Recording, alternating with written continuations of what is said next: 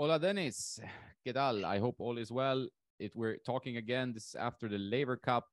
Uh, what an emotional farewell watching Federer and Nadal, Rafa and Roger. They were almost holding hands, crying on a bench. Uh, I was also tearing up, of course. Uh, what about you? Did you see this? Hola, uh, muy bien. Just to, I know that you're in Spain at the moment, so uh, that's uh, that's that's a really appropriate um, greeting. So yeah, ooh, wow. I mean, you know, the the hand hand holding was just so funny. I mean, I I, I I'm sort of obviously I was I was emotional, but in the meantime, it's it was sort of comical. I know it's it's it's a hard thing to say, and and and and I might not be too um, popular with this opinion, but I I think it, it was a bit sort of funny. I mean, you know, bless them. They're they're the best two players, and obviously Novak. Um, these three guys, and to be fair, Novak was was quite nice with uh, with his approach. He didn't want to steal the show. Finally, I have to say that it was it was a proper farewell. Uh, although I'm a huge fan of Ellie Goulding, and I'm pretty sure that her voice. I don't know if you've if if you've heard her performance, but her voice was trembling, and I'm and we were sure with my wife that that that she she had some sort of uh, throat bug because she couldn't sing, and she's a great singer. But you know, no one really. I mean, I just pick up on all these little bits and bobs, and that's that's how I operate. But um, look, the whole Laver Cup was was a celebration of the career of this great, and um, it, it's just an unbelievable, unbelievable farewell, and and one which which he. Um, I mean, it would have been even better if he if he made that match point.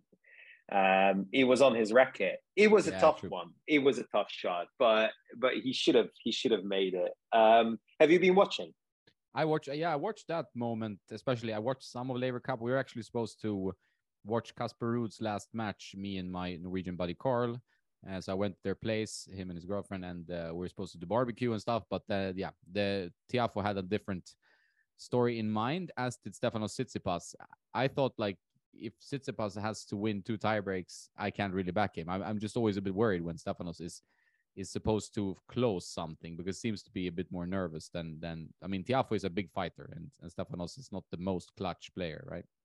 He had like four match points or something ridiculous. Yeah, yeah. Well, um, was pretty painful to watch because I wanted this and, to be a final and, match. And and yeah, everyone wanted the final match uh, apart from Tiafoe and obviously Team World. But I I thought that everyone really wanted to see the climax of and you know what? I would have backed Fritz. I we, we are big fans of Fritz, but I I thought he played really well against Norrie as well.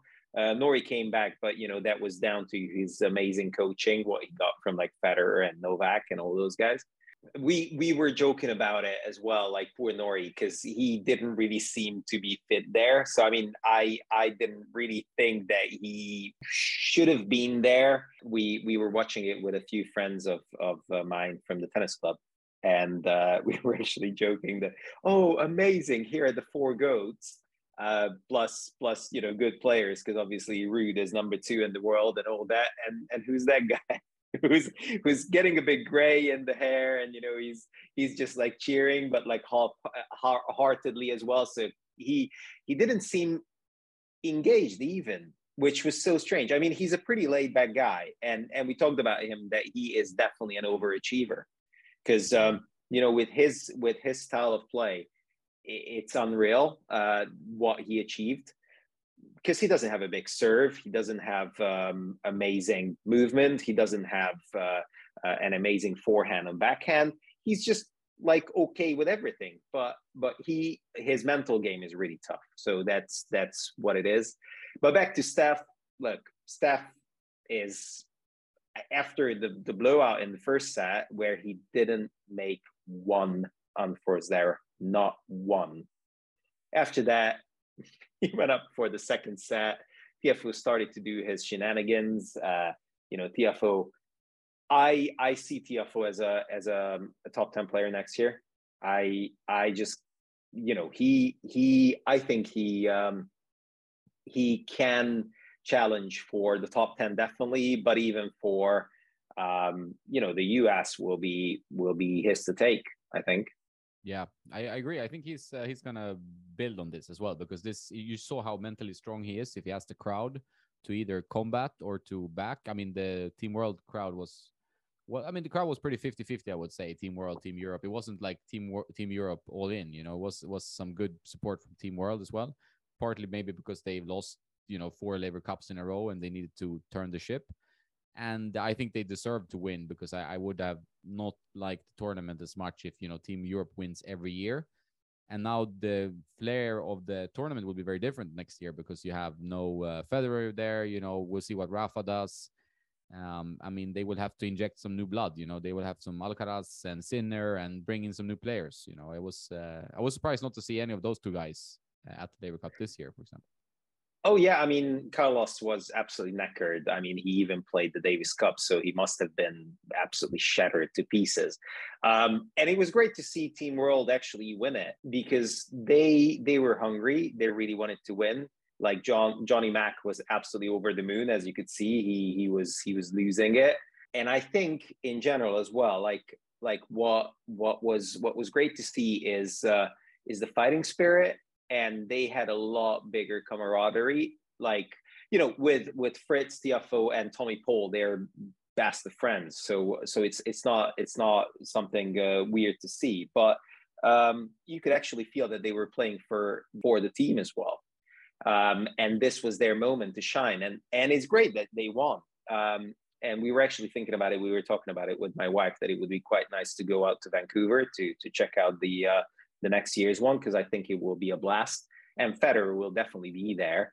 Um, in what capacity is is a whole is a whole another matter matter because uh, I think um, he's he's not going to leave tennis. Um, he just loves it too much. Such a great ambassador for the sport. It's the same as like if if you look at Rod Laver, he's always there. I think Federer will have a much more active role than most of the greats because that seems sometimes to be more like, hey, can you show up and show your face? And they're like, yeah, I love tennis. I'm going to show my face. While I think Roger was trying with Laver Cup and with maybe upcoming changes to make a more of an impact, maybe in how the game is is played, like and organized, possibly through the tours and maybe you know pushing a bit more for prize money, etc. I I hope he has more of an active role because this um, we need a marketing push for tennis, so I think he can can do that. What I what I just wanted to say is that literally before we went on air, uh, I just read it that LeBron and uh, Draymond Green and all these great NBA players are uh, planning a pickleball uh, major league. All right, I should be. They are they are stealing your idea. I wanted to say our idea, but I, I have nothing to do with that. But just be your number one supporter for the Champions League of tennis. That's not a bad idea, even to to make it worldwide, because like you know uh, it can be a Champions League of tennis, but you don't necessarily have to close out like the the, the big American cities. We it, it's gonna be a recurring theme until someone actually uh, buys your idea for like I don't know fifty million dollars. That's I, I, would I would I would just like to get like I don't know ten percent for for mm. being your number one fan. But yeah, so so all jokes aside, I I think uh, it's a good idea to push uh, pickleball and it's a good idea to push paddle uh, but definitely tennis needs uh, um, would just like to see this beautiful sport evolve. Um, and it's it's not by by changing tradition. It's just tweaking whatever you can to to make it more enjoyable. Because for example this week we've got uh, three ATP 250s and apart from being like Novak being the number one seed in Tel Aviv there's not a lot happening, and neither was last week when when Sonego won Metz. The only the only highlight was that Bublik tried to to win a point with uh, his grip. He he tried to to hit a ball with his grip, yeah, and that's that's that's all what you can say. And that's just sad, isn't it? That there's there's like there's so much work going into an ATP 250, and no one really cares. And it's just it's just such a sad thing to be to see and to to to talk about. Yeah i agree. I think that's something that struck me. I've been to quite a few atp 250s now a one or two atp 500 and you really feel like the the first days during a tournament where someone put in so much effort money there's staff there there's like you know catering there's you know and there's no people like what, what's going on like and then you get to maybe third round quarterfinals things start happening especially quarters if you have some players but yeah it's a sad thing because there are world class players there in these this is atp so it's like top action top entertainment especially these indoor tournaments feel often a bit sadder than the outdoor ones um but yeah, there's something needs to be done. I think Laver Cup they they really did something well with the format. The format is amazing. I think maybe there was a discussion. I listened to the tennis podcast, which is a good podcast about tennis as well, and they did not uh, as good as ours. Yeah, not as good as ours, of course. uh, and I they did a, a fair point of, of discussing around whether it's an exhibition or not. You know, and I'm kind of like thinking it's an exhibition, but on the same time it has ATP points. But on the other hand, they they just pick teams based on I don't know marketable abilities or whatever. So it's hard to say if it's going to be an ATP point uh, competition that's actually sanctioned or if it's going to be an exhibition. Uh, but I do like everything they did. Uh, the only thing that I, I can agree with them partly is that the scoring system that you get three points on the last days. I understand why it's there but it's not really like what you would do in any kind of serious competition. You wouldn't add points as the tournament progresses. You would be the same points all along, and that feels a bit strange, right? Actually, they pointed out that if they would have kept one point for a win, they the last match would have counted. But now with the the team world running away with it on the last day, three points for each match, you know, it was over before the last match. So that that system is not always good. Yeah, I think why they did that was to to to make even the underdogs who were like blown out after two days uh, maybe even have a chance for them. And if you if you look at it, uh, Team World was was way behind after two days. It was eight four something ridiculous, I think. So so uh, you're right. Um, it's an interesting discussion, but it's the same as the what, what what we touched as well, the ATP Cup I think maybe the three matches is a bit short. But yeah, the three days is, is also an interesting format and and you know the scoring system and and obviously it, it's not fair to have points given and I've heard that they get like two hundred and fifty thousand dollars for just uh, participating, which is pretty good money. I mean, That's I would like to take it.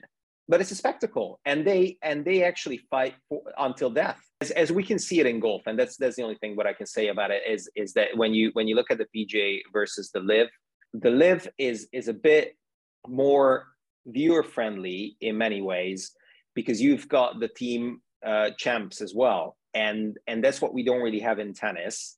And that would be quite good to have at least some sort of not like um you know a runaway league or a, a breakaway league uh, but but to have something of an opportunity for maybe even the lower ranked players to show their strength. And i think it's it's a rather interesting year for the atp while roger is is retiring and and you know rafa i i i honestly thought that rafa will be um announcing his retirement uh, on the french i i did 100% believe that he's going to say that was my last one cheers guys See you later.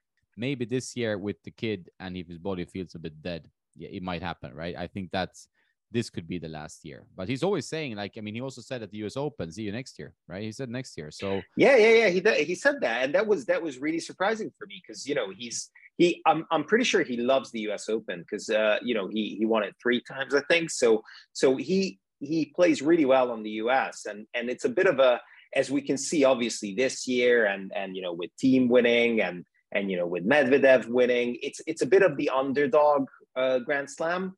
Yeah. Um, and and and I think that's that's why uh, Rafa, who's not, you know, we have to say it, he's not the best on hard court. He's great. He's a great all rounder, but but he's not. He, that's not his best. He was announcing a uh, special press conference there were a lot of speculation that he's to call it quits, and he didn't.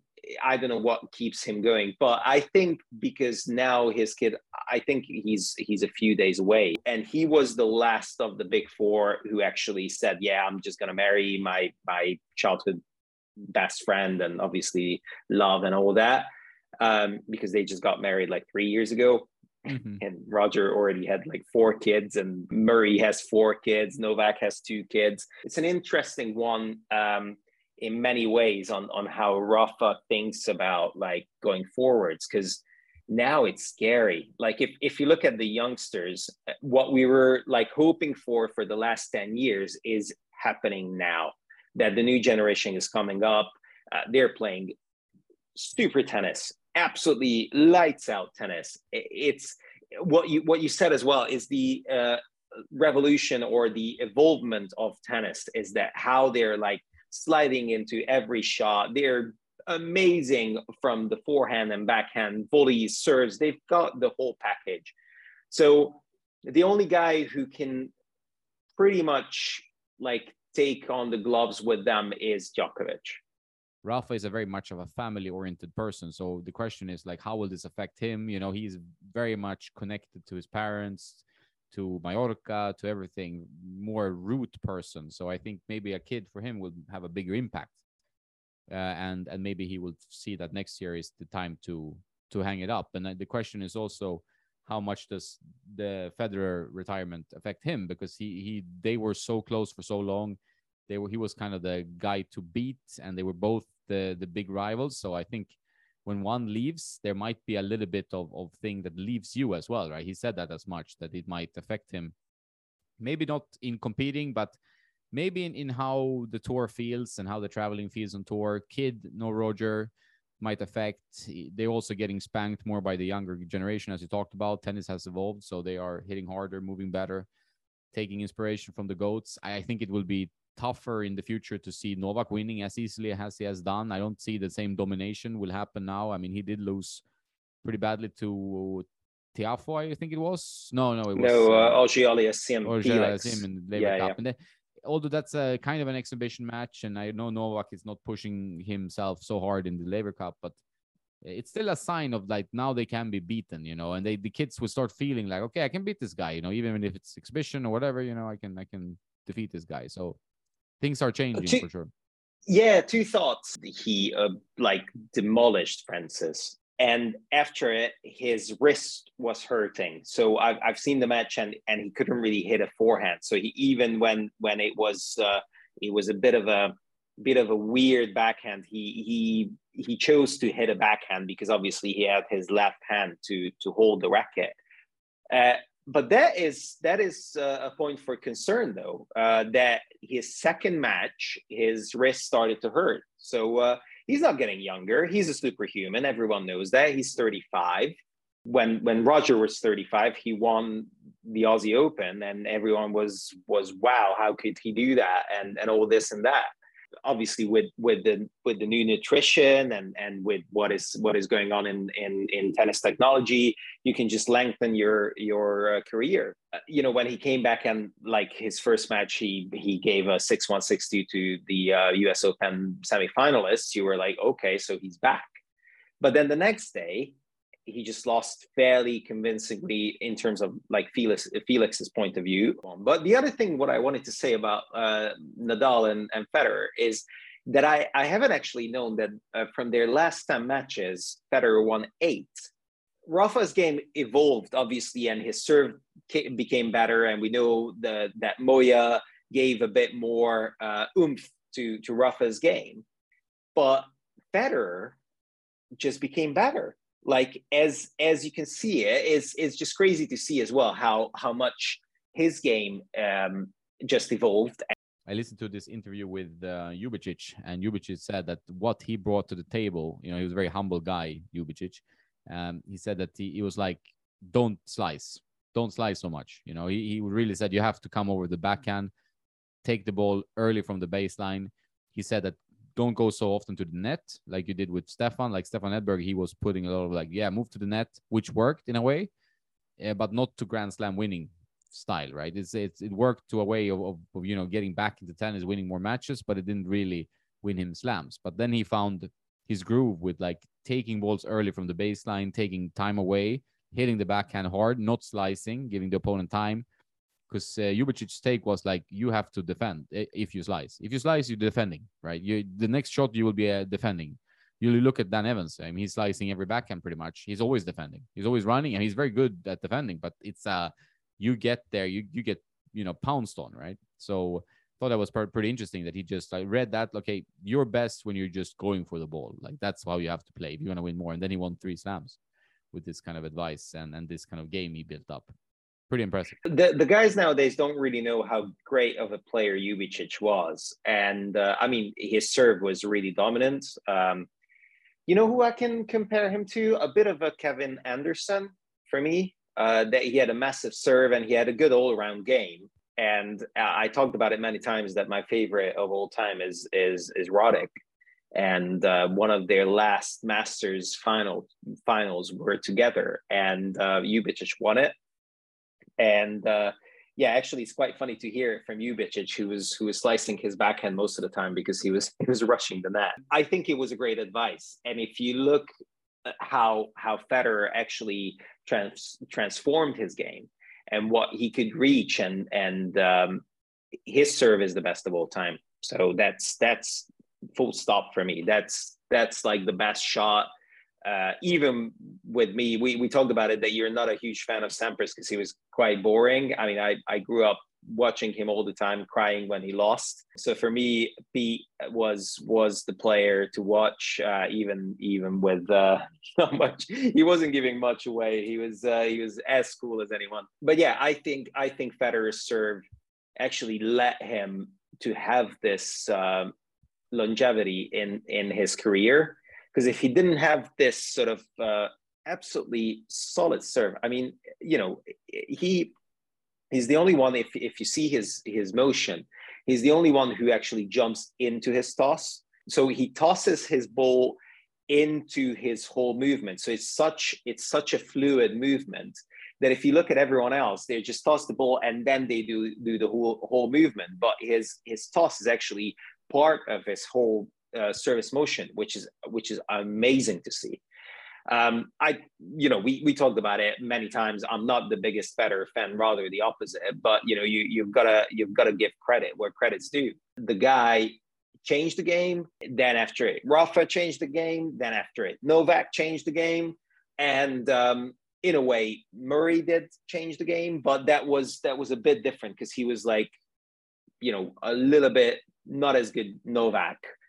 Uh, but we'll talk about that um, a bit later the, the importance of teams, and that's that's what we wanted to to uh, to touch uh, as our second topic. How amazingly they choose their their coaches is just unreal. Yeah, I think uh, Ljubicic was a strange choice for many. I think it didn't really sound supernatural. Like this guy he played with at the same time. Usually go for some old legend. You know that's been the trend. You've seen a lot of like you know Zin Ferrero with Alcaraz. You've seen uh, Ivan Lendl with both Zverev and with Murray. You know, they, they've been around the block. You see some legends. Agassi has coached, I guess, Dimitrov. Now with Korda, he was with Novak, you know. So they, these guys have come back. Like Ljubicic was a contemporary player with Federer. So that was a very gutsy move. But it seems like they have a instinctual feeling of what they need, the GOATs. They feel like, okay, I need to add this. Let's bring in Ivanisevic. Novak wants to add some pop on his serve, win more free points. He was putting in so much work, he gets Ivanisevic, you know, and then he has like a rock solid part of his team. While you see some other players, they pick a coach and it doesn't work out. They like, you know, they two weeks in, three weeks in, and it's like, eh, it's not working, or half a year, whatever. So the top three, I think they they are the best at picking their team. They don't switch their like physical trainer. They have like some mental practice. They have like just the routine set down to a T and then they keep adding flavor. Like so they add like one coach to help them during this period one coach to have help them during this period. Novak has done it really well with his choice of coaches. Rafa has had a solid team. Federer has a solid team. And that's what partly why they're so good because i think they're they're like good like ceos of their career. Like they really guide their career. They know what they want. They know how to act while some other players are a bit more immature they don't really like oh i don't know really if i should change coach because it might rock the boat, you know, or something. While these guys, they seem to know exactly what they need to do, and that's been uh, very impressive and huge reason why they are the, the three goats. I think is, is because they they know exactly what they need for their game. Before I get get to the importance of of how to choose the team, I just wanted to talk about an interesting phenomenon in coaching in general, is um, that what you have in golf. I don't play golf. I just love golf. That's why I talk about golf that much. But you've got different different coaches for different type of shots in golf and it's pretty interesting that in tennis you don't have that so you don't have like a serving coach you don't have like a volley coach you don't have a forehand or a backhand coach which is kind of strange to see because they're so complex every tennis shot is so complex. How it came up is that my serve is pretty big and i actually can see instantly what is wrong with uh, some person's serve. And when i when i didn't really know what i wanted to do with my life i was like i'm become a, ten, um, um, a serving coach. But there's nothing like that. So you don't actually have certain shot coaches, which is a trend again, which we should be talking about and which we should be uh, maybe changing. Because it would be, if you think about it, like again, back to golf. Rory McIlroy and everyone, like all the bigger ones, all, all the bigger and greater players, they all have their like short um, game, like I don't know, putting coach and all that, which is strange to see that when golf and tennis are so similar in many ways that you know the sport itself is an unbelievably similar sport. Why didn't it actually happen in tennis? Yeah i think it makes a lot of sense to have a, a you know coach per stroke. And i think that's what for example novak did. Like maybe he has the money to do it or whatever but he's tried different serve coaches. You know he had started with uh with 129 i don't remember. Was it todd uh, what's his name? Todd. You remember serve novak's serve coach I, I don't think it was Todd Martin, was it? No, no. Yeah, it was Todd Martin. It was Todd Martin. Was it? Yeah. Todd Martin was was a top five player. I yeah, mean, yeah. He he helped he, Novak. he looked like a big bear.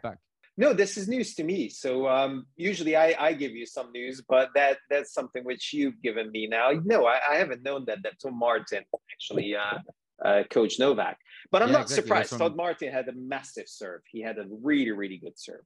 Yeah, but I, think also it's sometimes it's hard to uh, just relate what you know because you have a good stroke, whether it's natural or it's you know technical, whatever. But didn't work out. It was 2010, and uh, you know he continued with Vajda after that. But so that was a typical. You bring in a coach, help me with this stroke, like help me with one thing. You know, don't just do this.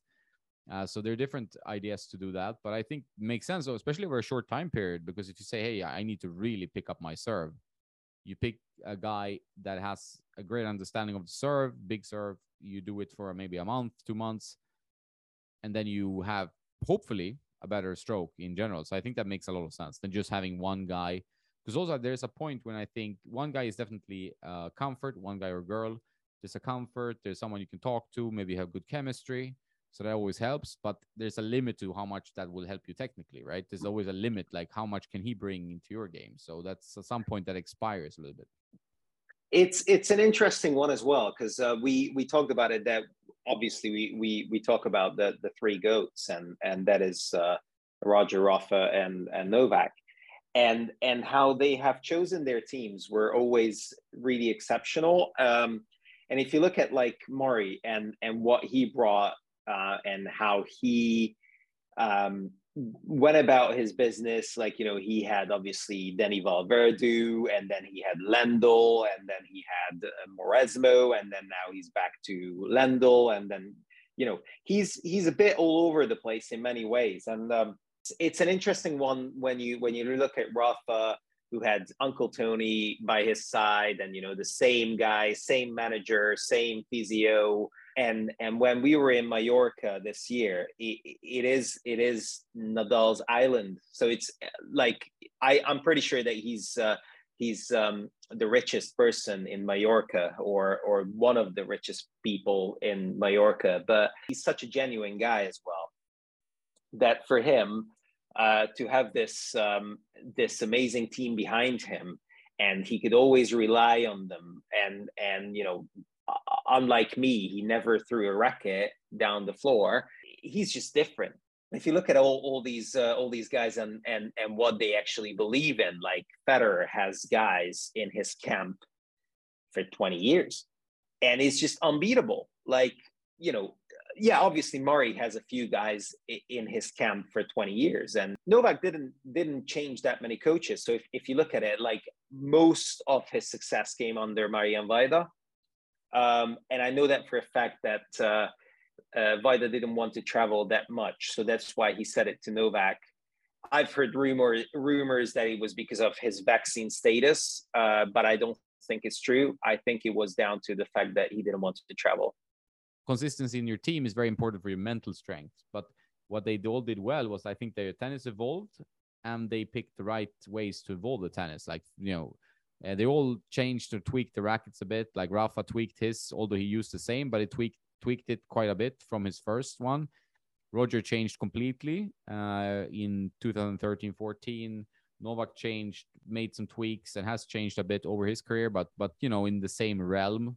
And also with coaches, they like you have Vajda, you have Tony Nadal, Federer, you had like Severin Luthi, and you have the you know Paganini, the fitness trainer. He's had the similar team, you know, the same agent, because changes create a lot of uncertainty, and that's not so good for per- performance when you have to focus on winning matches. So I think that's the problem. If you don't keep your team, you think you you will have uncertainty. You will start feeling a bit nervous about stuff. You have to put your mind on other things, and that's what you see with some young players, maybe Raducanu, maybe other players that they they start doubting the team too soon. You know, instead of maybe say, hey, okay, I won a Grand Slam. That's way early. Maybe I need to just buckle down, work on my game, and maybe I win a slam in two more years. I don't know.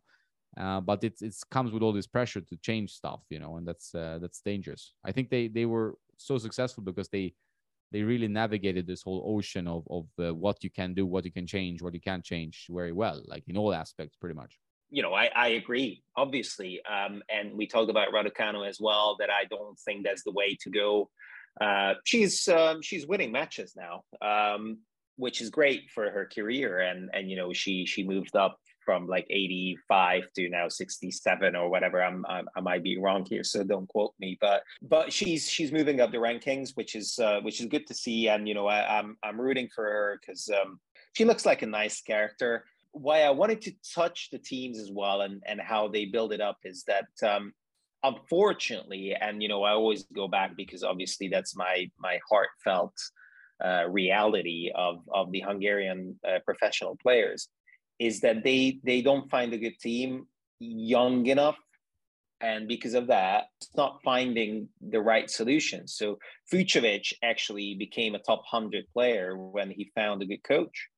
Um, and he couldn't evolve to be better than a top 35 player because he didn't feel like he could actually do it in many ways and now we've got two top hundred, two, two top 200 players um, who who have big potential, and and now uh, Zsombor Piros played his first uh, ATP. So he played Wawrinka in the um, final round of qualifications in Metz, and uh, he lost, but he he won the first set, and it's and it's great to see that you know these guys are getting better like what we talked about as well is that when you get actually when you when you focus when you have a good manager and the manager actually knows on what sort of deals you can strike with being a top 200 player that helps with your career because obviously you will get free gear free free money free. I'm i'm saying it with you know in just brackets because obviously it's not free because you you work your ass off to be there where you are it's it's really vital to to build a team around you, uh, which which actually helps a lot. So it's you know it's the physio, is the manager, and it's the coach. And and I say manager as well because I think it's it's really vital to have a guy who yeah you know represents you, gets the ten percent or whatever, but still you need to find a good manager who actually represents you in the right way and not just for the money so that is that is really important. And that's that's why the top three and in in terms of the goat debate the top three did have this amazing feat of of 2021 and 22 in terms of grand slam wins. The other topic what we wanted to talk about is is it a big four? What do you think? Yeah i'm a bit averse to that I, to be honest. Like i, I do uh, think that murray is on his own. He's not maybe alongside Wawrinka because Murray was number one in the world. He won so many ATP tournaments. He won, you know, Davis Cup. He won uh, Olympic gold. Yeah, so he was like on par with Novak in many ways during that time period. I guess 2016, we was also number one, but he was a little bit worse than Novak in pretty much every aspect, but just tiny bit. It, it is a kind of a way a big four, but I think like if you have three guys will have all these trophies, pretty much all Davis Cup, uh, Olympic golds, whatever it's doubles or singles, then they have 20 Grand Slams or more. I think it's a big three. Uh, I think Murray gets like, uh, you know, he's just on the side there and has to look at it. You know, he, he kind of has stands on his own in the sense that he was almost as good as these guys, just came in the wrong time. Uh, so that's really my take on it. It's hard to say, like, because when you talk about goats, you can't mention Murray. I think it's difficult. It's it's a weird one, isn't it? Because if we talk about uh, the era of this tennis and 20 years of uh, the last 20 years of tennis and what they brought to the table, it is a big four because you know Murray was there and and he he played all Grand Slams and and and he were he was in like I don't know 12 Grand Slam finals or something silly um, and he won just three. And he he was the only world number one apart from these guys, and obviously now Alcaraz and Medvedev. But but that was that was the, after the era when when all this happened, and it's still it's still weird rankings at the moment because of COVID. So it's it's like you don't really know who's where. it's it's it's just a weird one. I think he is the next best thing. Maybe Murray's like um, uh, is like a Wilander, who was who was amazing. And and he won a lot of masters and and he became he became world number one although that was a really weird year when he became world number one because uh, Rafa and Roger they weren't really playing because they were just injured all year or something like that. And Novak just lost his his faith in tennis. I call them the big four. And and I really liked it that they called it the big four on the Laver Cup but by the goat debate he's he's nowhere near. He jokes about it as well. Like he had uh, one of the uh, the big four uh, pictures out and and he said the, the the three goats plus a clown. You know he's a funny guy. He's a great character. He's a lot lot lot funnier than what he gets credit for.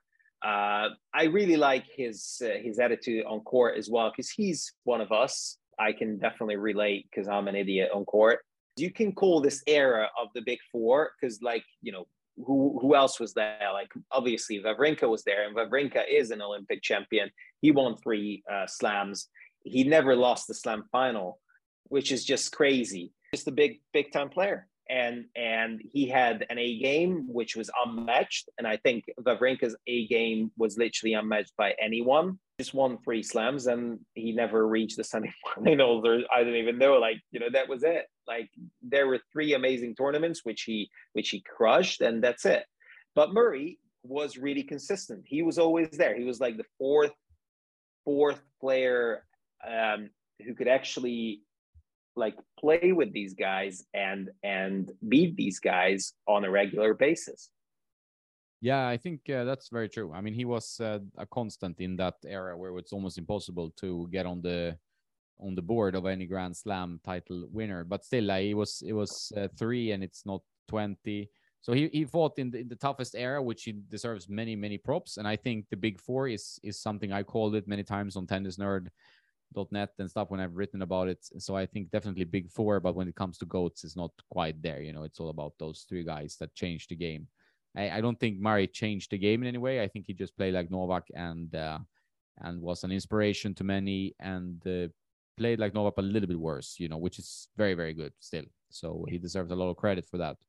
But still not. Just one there. thought here. Just one thought is that he he didn't change the game, but he did change the game in the UK so that's that's obviously not the same as as what the impact of of the three goats i just don't want to get involved in who's the greatest ever because i they they are just so different players and all three are great because of different reasons is that you know but I, i'm going to make a bold prediction i think alcaraz himself can be the goat in like 15 years if he keeps this up and he stays injury free but he needs he needs um, like a, a Federer, Nadal, Nadal, Djokovic. So he needs a guy who actually brings out the best of him, best in him. And and and yeah, so Murray didn't change the game in in the world, but he definitely changed the game in the UK. Yeah, of course. Like I mean, uh, I would say, you know, if, you're a very strong presence in a sport in your country, I think it's very nationalistic in a way that you change everything, right? So you see, you see people get interested in a sport when there's uh, success from the national team or a national player. That, that's always happened. So that makes a lot of sense. And obviously great when you can have it spread out a bit. So I mean, Serbia tennis is huge. You know, UK, Switzerland, Spain was always a tennis country, but obviously there's a Rafa, a Spike, and a Boom as well. So it's it's very important that you have these stars from your home country. And uh, we've seen it in Sweden where we had like such a boom and then it just evaporated into nothing. And now the interest in Sweden is, is more towards padel, which uh, is what it is. You know, I, it's good that people exercise, but it's padel and or it's pickleball in the US and you see these sports growing and because it's it's much easier to sell, easier exercise, easier everything. So uh, it's definitely important, and he made a huge uh, difference in the UK, I think, with how he played and how he conducted himself. So in that sense, he's, he's as big as an ambassador as, as the other guys. I think really some of these debates are quite pointless, like goat debates and whatnot.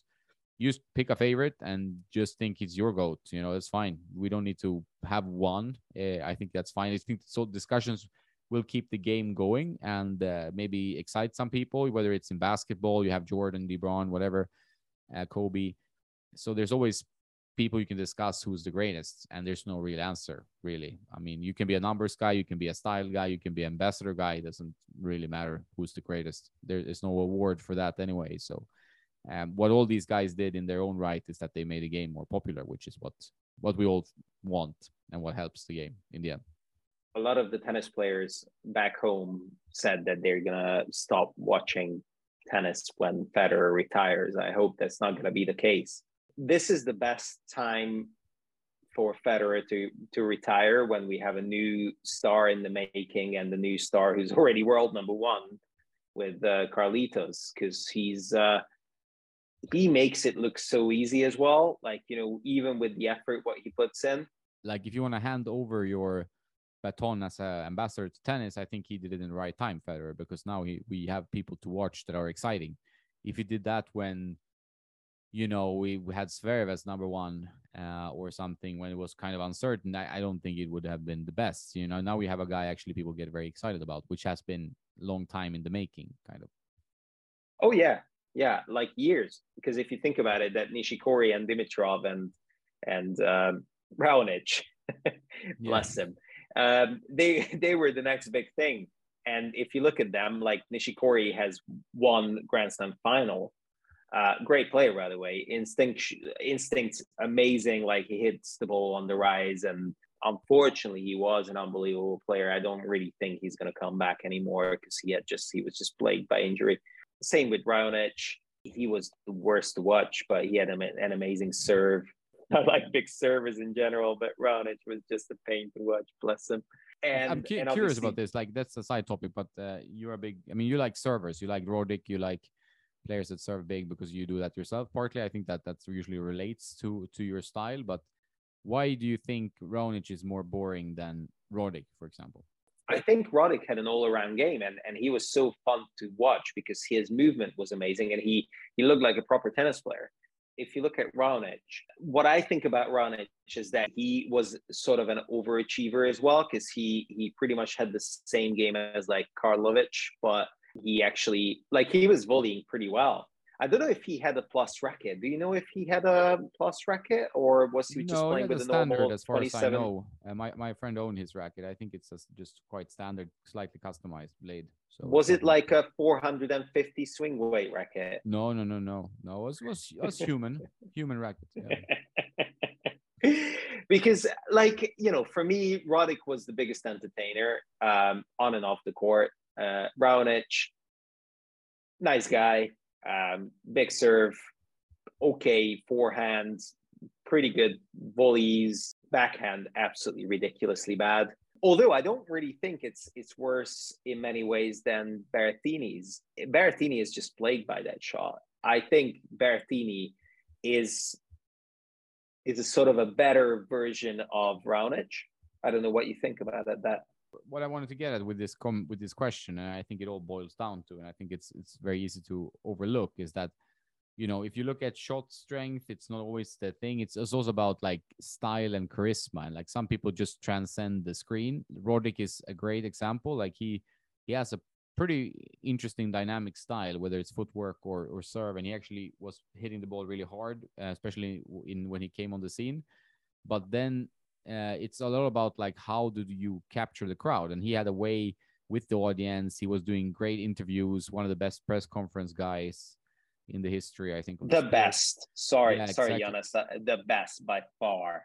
Yeah, exactly. And, and then you have guys that are not so exciting. Like so that that makes a big difference. Like, is this guy likable or not? And that is what works in TV and in media. If it's not a likable guy, I mean, Raonic is is not an unlikable guy, but he has nothing. I mean, it's like the same with Kevin Anderson. These players they are very good players. Nobody can take that away from them, but they don't transcend the screen. You don't feel like, wow, you know, I want to watch this guy. You don't have that feeling. Like, you know, Alcaraz, he, he kind of brings you on a journey with him. He has like charisma and he, the way he moves and hits the ball is exciting.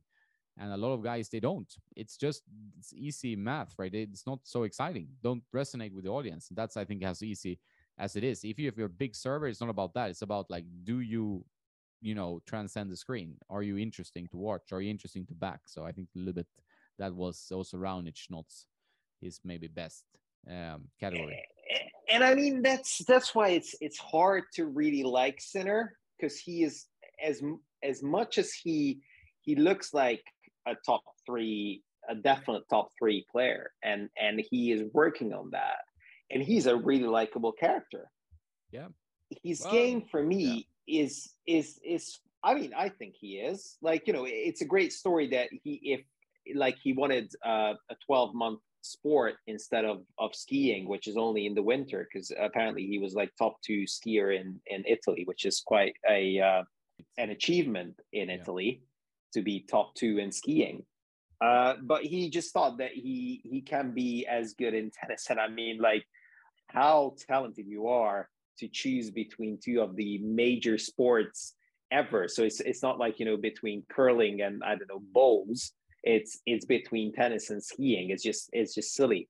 But you know all these guys who are like amazing athletes they they just like if you look at the american players they're great at basketball they're great in american football and then they just choose one of those or ba- baseball um, and they just choose one of them and they they just make a living out of it. So it's just crazy. But back to back to Raonic and and why I, I drew uh, a line between Raonic and Sinner is that Raonic is I think he's a likable character. He's he's a nice guy. You know, he's he's not really outgoing, or you don't really think about him as like a Monfils that you know he's a sort of a party animal or anything like that.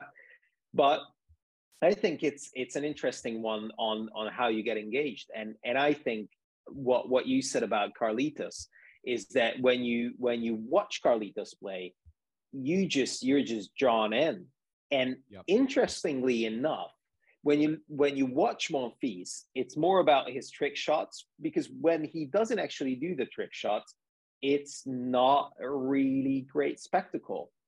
No, no, it's not the style. I, I mean, I don't enjoy watching Monfils particularly. I just, I mean, his his personality seems a lot of fun, and he's uh, he's a fun character, and he seems to love tennis. So he smiles. Like, I mean, that that's what he brings. Like, he brings a, you know, a kind of affectionate approach to the sport. Like, he doesn't seem to take it too seriously, but still fights. You know, all these things.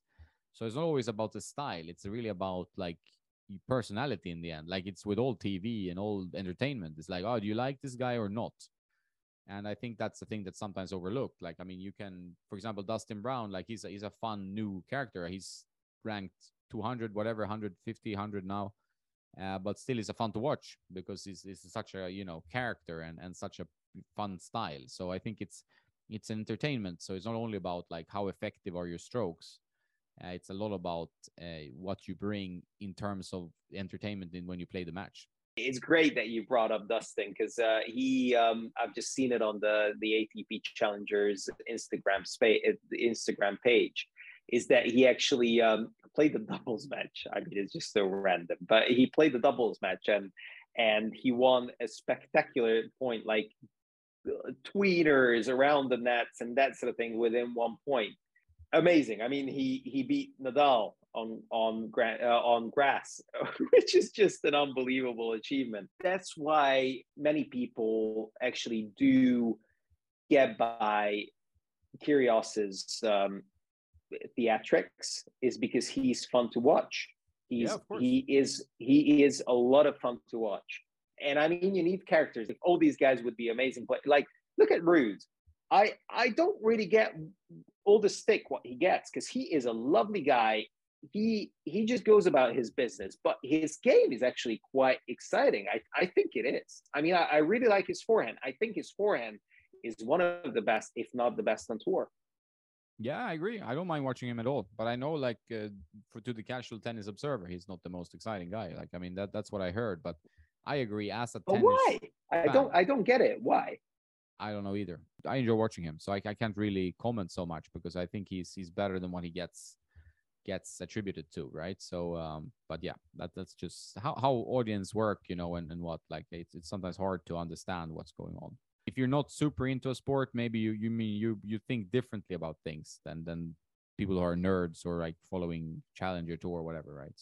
Yeah, I think I think so as well, and and you know it, it's it's another interesting topic to to maybe explore on on what brings people to the TV, and and you know as as we talked about it, I think team sports are always a lot easier to support than than certain individuals. If you look at the Laver Cup and if you look at like obviously Europe was like stacked with with the best players ever, but if if you look at Team World, who won in the end, you had Schwartzman, you had Tiafoe, you had uh, Taylor Fritz, Jack Sock, and and that's pretty much it. I mean, obviously, I know that there were a few more guys, but I I think that's that's why tennis should be focusing on some sort of team play or or team format because you can actually support a team rather than just the individuals so i i think that is that is a way forward for tennis because at the moment it, it, like sadly enough i mean obviously the grand slams will always be watched and and always be supported and always be uh, have like i don't know 20 million uh, prize money and all that but that's why that's why the lower ranked players should should actually just um, you know gather in teams and and I and I think you know that would be that would be the way to go for tennis. I agree. I think it also connects uh, well well to how we started it. I think it's it's very important uh, to look at tennis also from entertainment, but also what the players want to compete for. And when you see a tournament like Laver Cup, you can argue that it's an exhibition or not, but the players really care because they play for something bigger than themselves. They play for the team. And I think that brings out the whole different dynamic to sports in general. And that's also one reason sports is what it is. And and most even individual athletes like to play team sports because it gets a, a different vibe of everything. I mean, it's just like you have something different to compete for. So more team sports. I mean, we we hacked on harked on this topic quite a bit, but I really believed it, and I think uh, Laver Cup did a great job at doing the production and showing that this is the way forward.